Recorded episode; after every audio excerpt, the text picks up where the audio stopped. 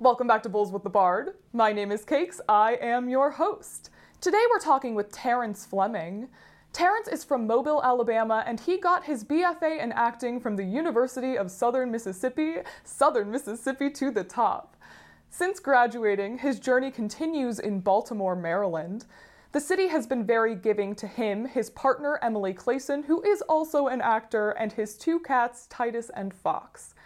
He has been honored to be able to perform in theaters in the DMV, and he is currently in Much Ado About Nothing at the Shakespeare Theatre Company, which runs until December 18th. Along with that, he has been able to meet many cool and interesting people who aren't exclusive to the performing industry. Since moving to Baltimore, Terrance has also joined VOLO, formerly known as Baltimore Social, a social sports league with many options of recreational activity. His go to is flag football. While playing, Terrance has been able to build relationships with people from many different professional backgrounds. Now, when it comes to candy, Terrance likes almost anything chewy, and if he drinks a soda, it is normally of the Mountain Dew variety. Rising from the ashes that was the pandemic, Terrance has finally been able to get the wheels rolling on some writing projects. He's very happy with the progress and potential he has found in his writing. Terrance does what he loves and loves what he does, and we love Terrance for that.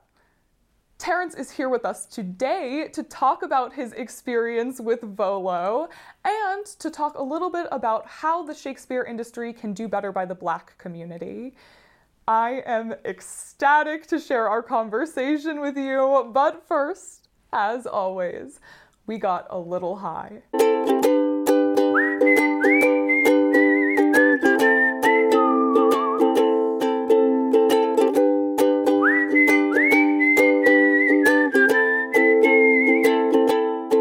All right, y'all, we are back talking about the plague with Terrance Fleming.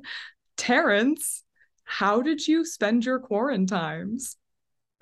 Um, you know, I, I I would say probably very similar to a lot of other people. You know, you, you jump into it and you're trying to find that fine line of um, oh, I have the time that I've always wanted to, to, to do these things and these these and things um and these things and feeling that pressure to like get them done and not feeling like oh I wasted that time and so I'm a waste. You know, nothing like that. Um, but but you know, walking the fine line of not going too far into that realm while also giving yourself the um the grace of knowing like hey you know this is an impactful time. This could also be a time of rest that every that everyone needed that that everyone didn't necessarily know that we needed. And so walking that fine line of starting the process of writing the screenplays or plays or short films that I wanted to write. But then on the days where, you know, I, am I think to myself, oh, I can't waste these hours. Let me try to get this writing in while I got it. Taking a step back and pausing and and understanding me like hey you know like let's let's be kind to yourself. Let, let let's continue to show grace to yourself because it, this is also a stressful time and you're using this writing and stuff and trying to stay busy and do all those things to try to keep your attention away from the fact that the theaters are shut down the fact that people are losing jobs the fact that you have people close to you and, and close to other people that you know that are dying from this thing. And so um like I, like you know I, like i would say just like everyone like trying to feel as good about yourself and what you're doing with your time as I possibly could. And and I think that, you know, I think I I personally c- can look at how I spent that time and I think that I didn't necessarily finish screenplays that I wanted to finish, but I, but I found momentum in them, and I found I started some of them. I learned how to write an outline, you know, and and and and train and, and just learn these different things. I found different YouTube pages so that I could still find that time to relax while also taking in the information. Because as we know, info is everywhere. We just got to find it. Um, and so yeah, I, I, would say like that's in a you know a full circle of of words just that just then. Um, I would say like that's kind of how I was able to spend that time and and and try my best not to let it hit my psyche as hard as it possibly could have and the way that it possibly did hit other people so yeah yeah well i really appreciate you saying that i feel like we haven't had many guests talk about the idea of rest during that time. And holy cow, did I not realize how much I needed it until a month in when I was like, I feel better, even though yeah. I haven't seen people. That's yeah. Strange. Okay. So yeah, I think that's that's a great point to bring up. I know when the world opened up a little bit, you engaged in some sports. I uh, follow you on Instagram. Do you want to talk a little bit about that? Because I love watching you. well, like um, well, prior to um acting, like sports was my um my main avenue, and so um but as you know as a, a, lot of us have found you know the art stole my heart. And but but being physically active um plays a huge part on my like mental and emotional state just because it it was always such a huge part of my life.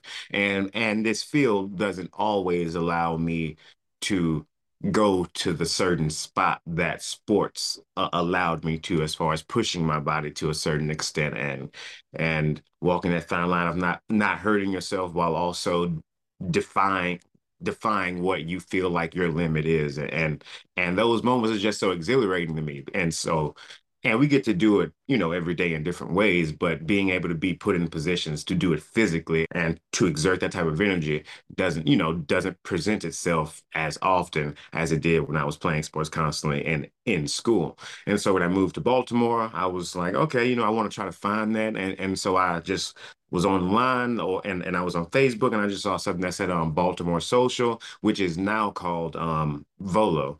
But um at the time it was called Baltimore Social and it was just, you know, a social league and and and there were different sports that could be played. So, you know, you could play flip cup, you could play kickball, you could play cup in hand, you could play cornhole, you could play basketball, and you could play um, volleyball, and you could also play flag football. And because football is was my like main sport aside from track and field, um, that caught my attention. And so I started playing it. And be- because I was acting when I started playing, I wasn't out there as often. But when the pandemic hit, and they allowed you know us to play still because it was outside. And you had to get checked and they would check your temperature before you went in and you know and and and we are outside and playing of that sort. And and it was also kind of an honor code of being like hey people if you if you're feeling sick if you're uh like yes yes we're checking temperatures but you know you never know. And so you know you kind of just had an honor code. And and before they even allowed us to start playing again me and some friends would just meet up in a big field and play because it doesn't take much to play flag football. You know, we all have our own cleats, we all have our own belt, we all have gloves and a ball. So you can just find a big open space and you can go to town. And so once we got into the groove of that, and because theaters were shut down, I was able to be out there way more often. And and and I was able to be playing every week and play on multiple teams in that way. And and and and, and because of that, people who only saw me maybe like once or twice every couple of months because I was playing as many games as I could. But then when the show started, not not wanting to put my body in harm's way because of the show, I would have to stop playing, and so I was very very inconsistent when I when I initially started playing. But you know, you take the silver linings, as Stuart Little taught us. You know, you take the silver linings that the pandemic brought, and um, and one of them was the time to do the other things that you love to do, which, as I'm sure as you saw friends and I saw friends and family members like find other interests or find time to do the things or the hobbies that they wanted to do. And so I was able to do that with flag football and and because of, because I was out there a lot more people were able to see like the talent that I had and, and the joy I played with and and I and I think my early experience in sports and my theater life about teaching me how to collaborate. And then um and, and sports is big about collaboration. It's about you know I'll do my job you do your job. We won't try to do each other's job and we'll trust that everybody is going to do their job and just the beauty when that works as you've seen on stage as you've seen as some people have seen on the basketball court football field doesn't matter um, a, a, film set whatever like it it when that when that moment happens where where everyone is locked into what they're doing and completely trusting everyone else to do their job it is a beautiful thing and so because i was able to be out there more and more they could see that that's kind of person i was and because of the social league. And I was I was never the person to go out to somewhere to make friends. I was always like, hey, if I make friends, that's great, but I'm out here to do to play the sport. I'm out here to run around to do that. But I was very thankful for the fact that I did end up making friends and I did end up meeting people. And because it's a social league, people are doing everything else outside of playing flag football. So it was neat to be hanging out with people and find that I was playing flag football with some police officers, that I was out there playing flag football with vo- volunteer firefighters. The fact that I was out there playing flag football with registered nurses and doctors and mechanics and and um, salesmen and just all these different like um, finance workers, bank bankers. It, it, it's it's and, and them finding out that that I'm an actor and and we kind of you're able to see how people are ticking and how they're operating on the field and you see that you see what they do coming through because you know as people say you know the athletic field is a microcosm of society. It's really neat. And like, you know, and you and some people have cameras and so they get stuff on tape. And so you're able to see your accolades, which is always great because you know it's always fun to do it, but it's even better when you have some proof of of your badassness. And so um and and so yeah, yeah, yeah. I would say like yeah, it, has been a it's been a really good time playing flag football. And outside of that, I've been invited to play kickball and play other sports. So it's been neat to start to also expand outside of that as well.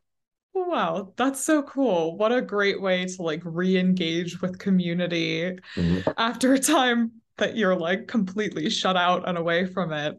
Mm-hmm. My God. Uh I feel like that must also benefit how you work on stage. Like okay. working with people in a team in that capacity like can only be good for you. Well and, and it, it shows you like because you know there there are some, some things we say you know in theaters like when they tell you to n- not to be married to a decision and things of that sort you know but it's like but also some people like you know be married to a decision but but don't be afraid to drop it off when you need to. And the parallel, in my opinion, that sports and performing have are like ridiculously close to me. And and someone else may look at disagree, but but I personally think that just the uh, you know, unless you're playing a solo sport, but then at some point, you know, you have solo artists, and so you have these things it, it lines up. There's a commitment, there's a mentality. And especially when you go into the realm of team sports and you go into the realm of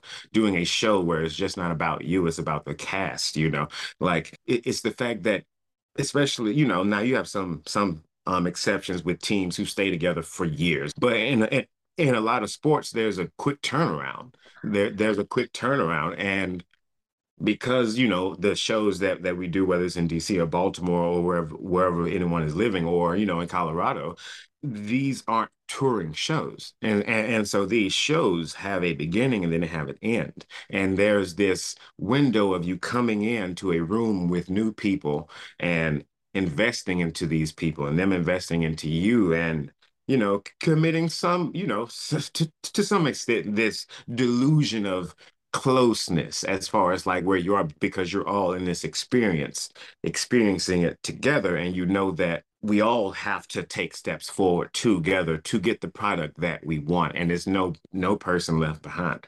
And so sports especially because you know in a social sport and, a lot of people tend to play with the same teams from time to time but even when you play with the same teams sometimes a person can't play this this time and so you don't have as many people and so now you got to find someone else that you hopefully know that you can put on your team, but you don't. And so the deadline comes, and now you have a free agent who you have no idea who they are. And now you're playing with this person, and you have six weeks of ball to play um, a game each week. And then you start the playoffs, and, and sometimes the playoffs are a week, and sometimes they're um, two weeks. But you really have this eight week window of start like meeting with your team, and then the team being done and now a new season starts. Mm-hmm. And so you have this quick turnaround of having to come into a space with a new person, you having to figure out what that person's strengths are, what, what that person's perceived weaknesses are. And, and they do the same for you. And now you're doing this dance with everybody as far as coming to the same level, figuring it out, figuring out where everyone fits. And that's also the beauty that I think about when it comes to like football and also theater because you have some people who will poo on other athletes because the athlete can't do it all. And the beauty about football is that no one should be asked to do it all. It, you can't run or catch, but but you can throw. Okay, you're the quarterback. Hey, you can't um really throw, but you have really good hands. You're a wide receiver. The whole point is that it's you're putting everyone in a spot to where they can put forward their strengths to the overall goal of the group. And I think that that's the same thing that happens on stage, and that's the same thing that happens in theater or film. And and so so I would definitely say like even though I was in theater before I started playing in this social league, playing in this social league is, and also because it's a co-ed league, and I was and I'm already a, a feminist and and and work every day to you know, um, annihilate any, any toxic masculinity that I have because I know it's there no matter how forward I'm working towards. Innate things are just there. The co- this co-ed league has pushed me even further in that realm because I'm like, yo, I see I see um female identifying people out here giving these men the work.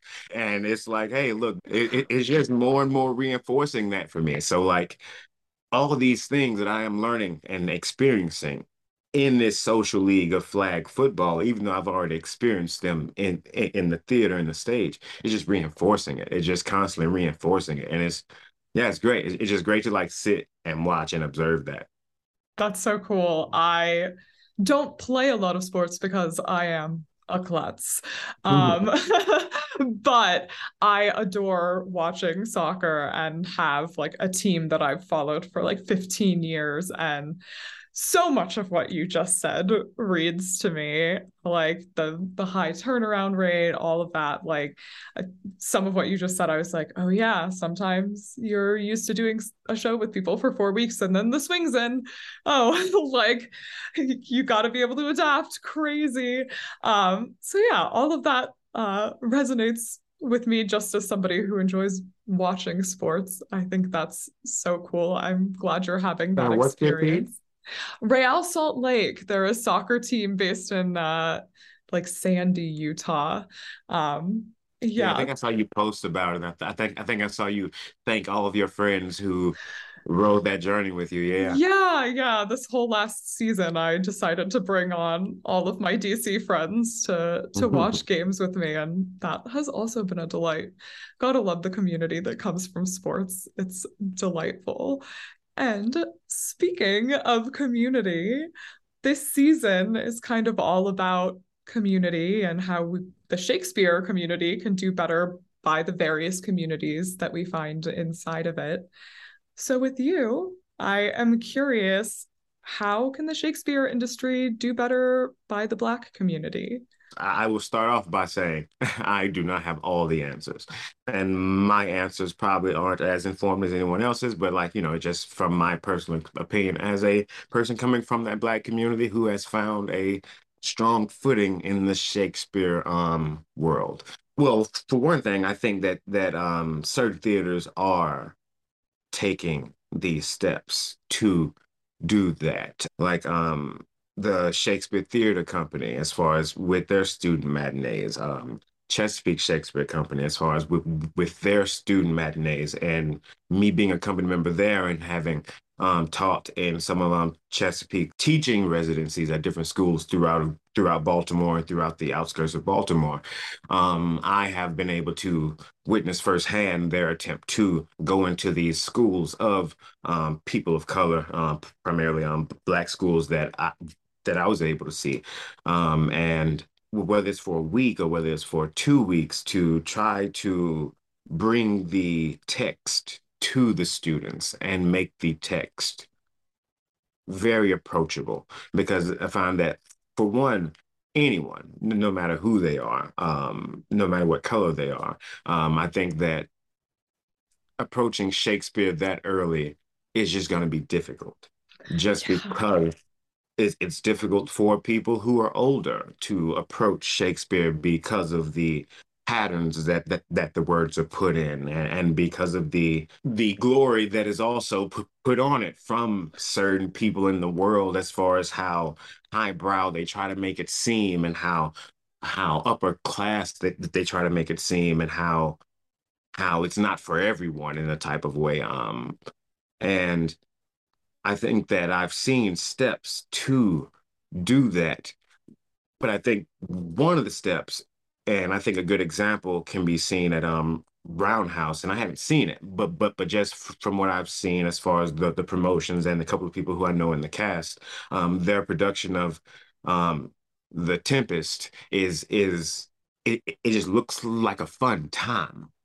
You you know what I mean? And and and um and Much Ado About Nothing at the Shakespeare Theater coming in right now, like putting it in a news station and um and because it's public domain, you know, playing with the words and playing with the things and moving them around a little bit and and and writing a few other things in there to get the point of view that um um our wonderful director Simon has um put on the table that that we have followed headstrong. Um, I think understanding that more work is going to have to be put into adapting these pieces to make them approachable because the older and older these pieces get, the further and further away people are getting from them. And so, yeah, you have your certain crowds that I'm sure you can go very period if you want to. You you you can make it very high class if you want to. That's not to negate that. But it's to say that if if the children are the future, the children are the ones who you want growing into have an appreciation for this. Not necessarily that that's it's their favorite thing, but to have them having a, an appreciation for what it is and to have an appreciation for the arts so that even if they personally aren't necessarily into it, they believe that, hey, you know what, it should be funded. Hey, they do need to have the money for this because it's important.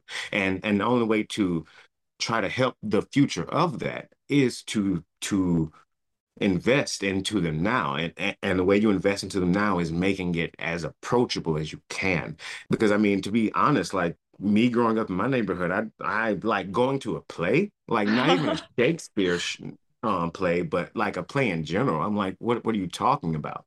Like that's not i'm instantly thinking the first if, you would have said that to me and said hey you want to go to a play? I probably would have i probably would have said to you i'm not rich.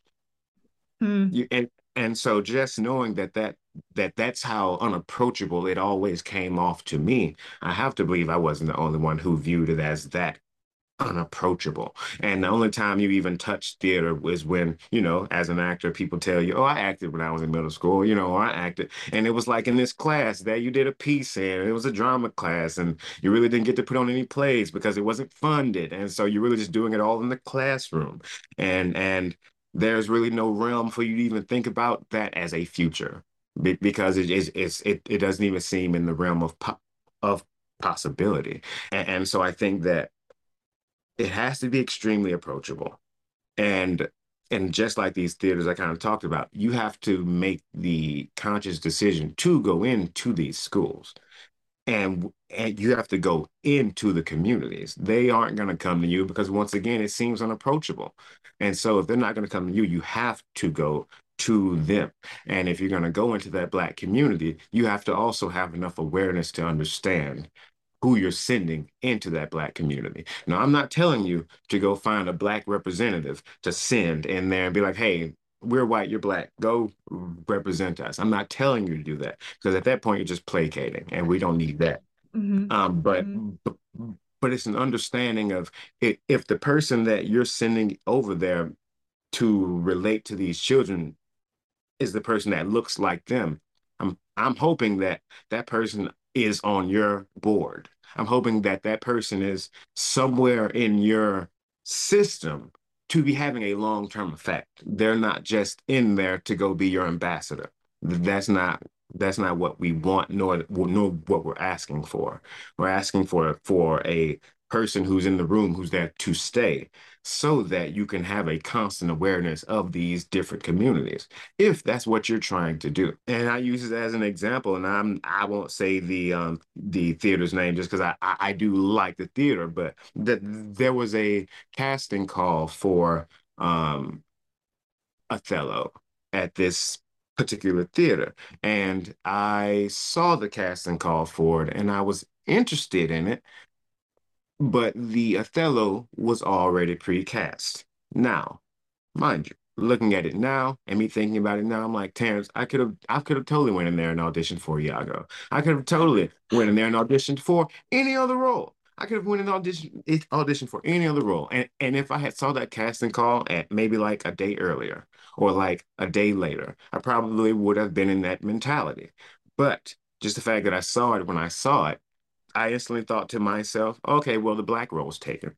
And it's a theater that I knew was making attempt to trying to make their casting and their theater more diverse, which I don't doubt the genuineness of uh, of that desire.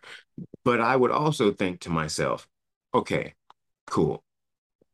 Have an awareness about the fact that when people think of Othello, what's the first thing you think of? You think of Oh, black man. It is what it is. Even though there are other renditions of it, it is what it is. And also because of the racial component that's been played between Othello and Iago so often, that's kind of like almost the first thing that comes to mind. So I have to believe that when other people of color saw that Othello was already pre-cast, and I've had the privilege of playing many other roles that were nowhere near like a, a black role. But even with that experience, I still instantly thought like just the first thing in my mind was, oh well, the black role's taken. And so I have to believe that other people who probably haven't been as fortunate as me to play other roles that weren't just like black roles, like uh, uh um of that sort, I have to believe that they also clocked out. And and so in that way, I'm like, yo, even if you want it, even if you precast your Othello, don't tell us. Yep. Be, yep. Be, because the whole point is that you're trying to get us in the room. You're trying to get us in there. So even if you precast it, because so many places do, so many theaters precast, you can say what you want. Every role isn't created equal. And and and so even if that's the case, you just like you just like cut off your your, your nose despite your face in that moment because you want more diversity, but now you've cast the role that it is what it is. People, some a, a black male is gonna go, oh well, okay, that that that's done, that's gone.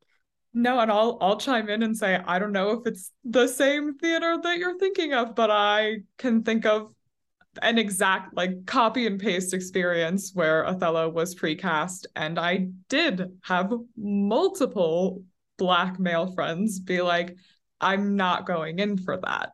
Why would I? Why would I? Yeah. Right. And and and mind you, and and, and like I said, like, and this is not, nothing to say about you know th- those people you know or even myself. But like I said, if if if I had saw that a day later or a day earlier, who knows? I probably I I probably would have been in the mentality of being like, whatever. The Othello's taken. That's fine. I'm gonna go in there and be. I, I'm gonna go audition for Iago or whatever to me, I just think it was a good attempt, but just slightly off in, in the awareness as far as thinking about what you might be cutting off by, by, by making this decision. And not only making this decision, telling us. Yeah, yeah. And uh, I mean, even if you want to go as far as telling people that that's what you're doing, I feel like you could at least then extend like the olive branch of we are looking at black people for other roles in this show. Yes. Because yeah. that is not something that is always clear about when people put up Othello. Right. Yeah. Yeah. It, it's not understood. And it's it's and you shouldn't assume that is it that is understood. You know what I mean? Like you shouldn't assume that. And I'm sure that they probably did. That's what I mean. I don't think they cast that role and was like, yeah, I'm black quotas field. I don't think that at all. I think that if a bunch of people of color walked in there and blew their and, and blew their minds and they were the best actors. I'm sure there's there, there's the same chance or probability that like the whole cast probably could have been black. You know like that that that that probably could have been on the table. But it's just the fact that like you shouldn't assume that that's understood especially when you know that diversity is lacking because you're consciously putting in the in the attempt.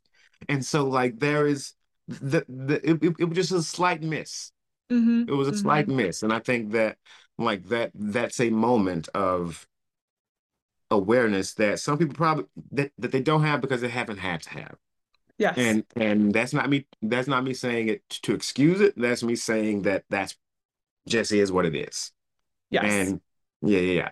And and. I think that like that's just a moment of a little bit of like a lack of awareness. But I think that yeah, and like what you just said, like, like when you put a casting call up, like put it on there like make it known. And i understand you know you're gonna have you're gonna have some people who probably may may be rubbed a little uncomfortable with how far you're going about it or whatever but the pendulum has to swing the pendulum has to swing to an extreme of the other direction before it gets back to the middle. It is what it is. And I think that like, you know, and when there's an extreme, there's going to be some people who who catch a couple L's.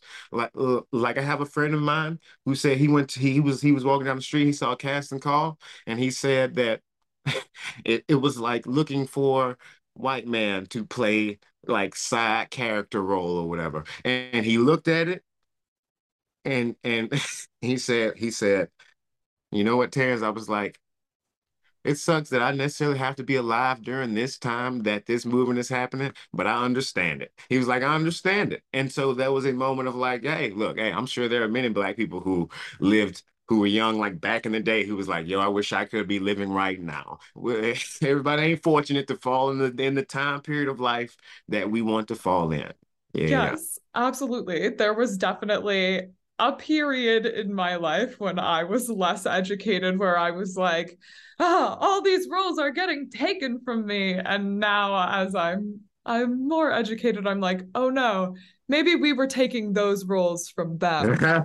like, mm, maybe we should think about the balance there and yeah, uh, yeah. and think about what we see as normal and then right. balance those scales. Yeah. Right.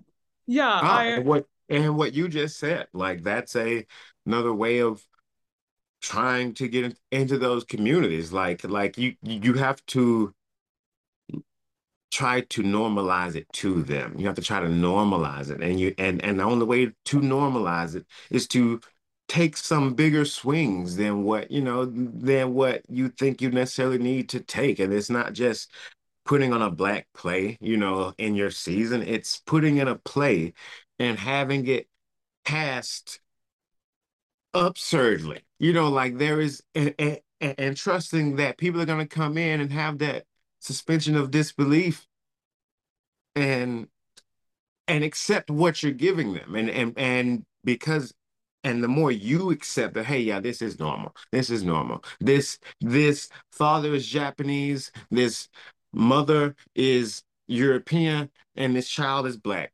It's fine. It's fine. Yeah.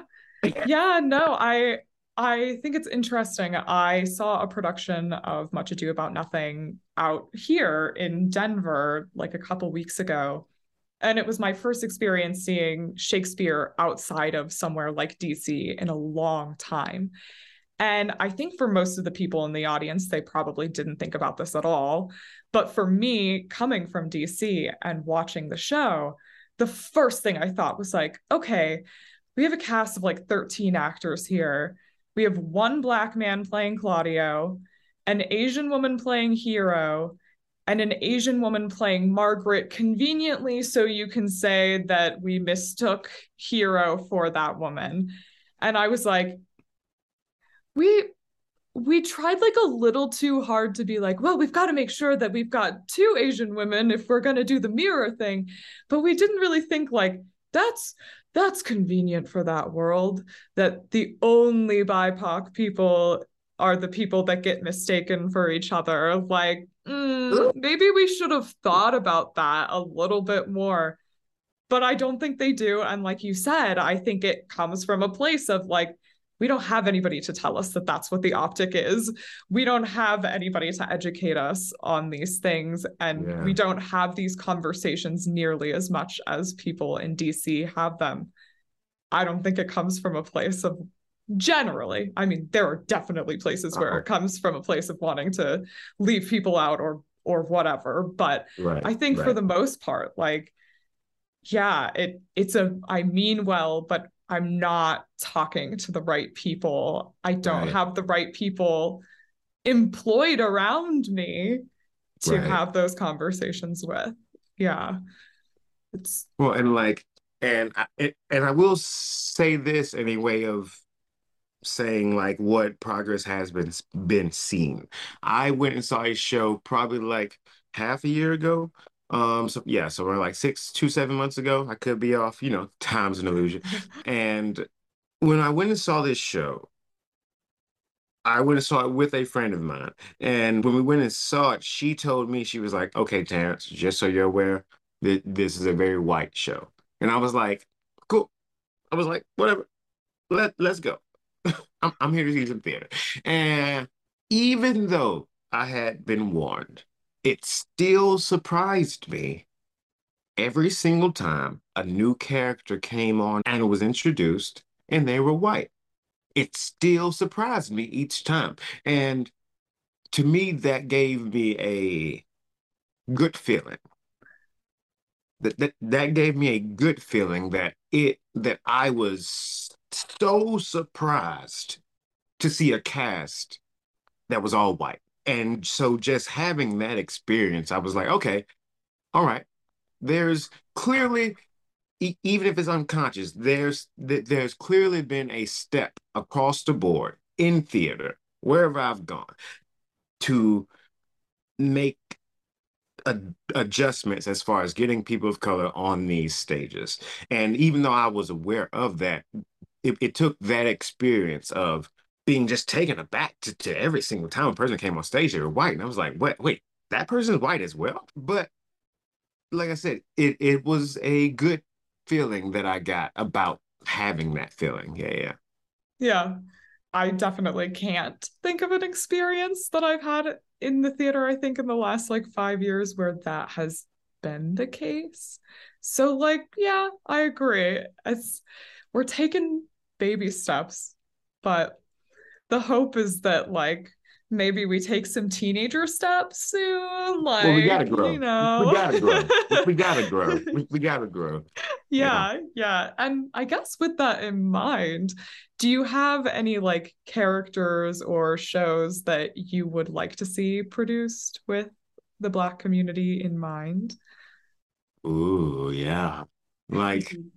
I would say and I say this specifically, not necessarily that I think that that the story would change, including pe people of color, but it is just one of my favorite um, Shakespeare plays. Um, and I would just love to see Comedy of Errors Ooh.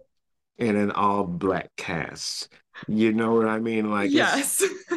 It's it is because of the absurdity of like it's it it it and it could be that it was one of my like I think it was like the first professional Shakespeare show I ever saw, and it was um at the um Alabama Shakespeare Festival, oh, and cool. um and, and and it was around um two thousand seven or eight maybe somewhere in there, and um and a, a good friend of mine and um, inspiration to me, um, Esau Pritchett. He was in that production of Comedy of Errors. And I had never seen anything like it. You know, I had like I mm-hmm. hadn't experienced a Shakespeare play on stage yet. I hadn't ex- and and so for that to be the first one that I experienced, just these two sets of twins, like both basically walking the same lives and and it all starts because this captain sits down and somebody's telling him a story or he's telling the story. Yeah, and, it's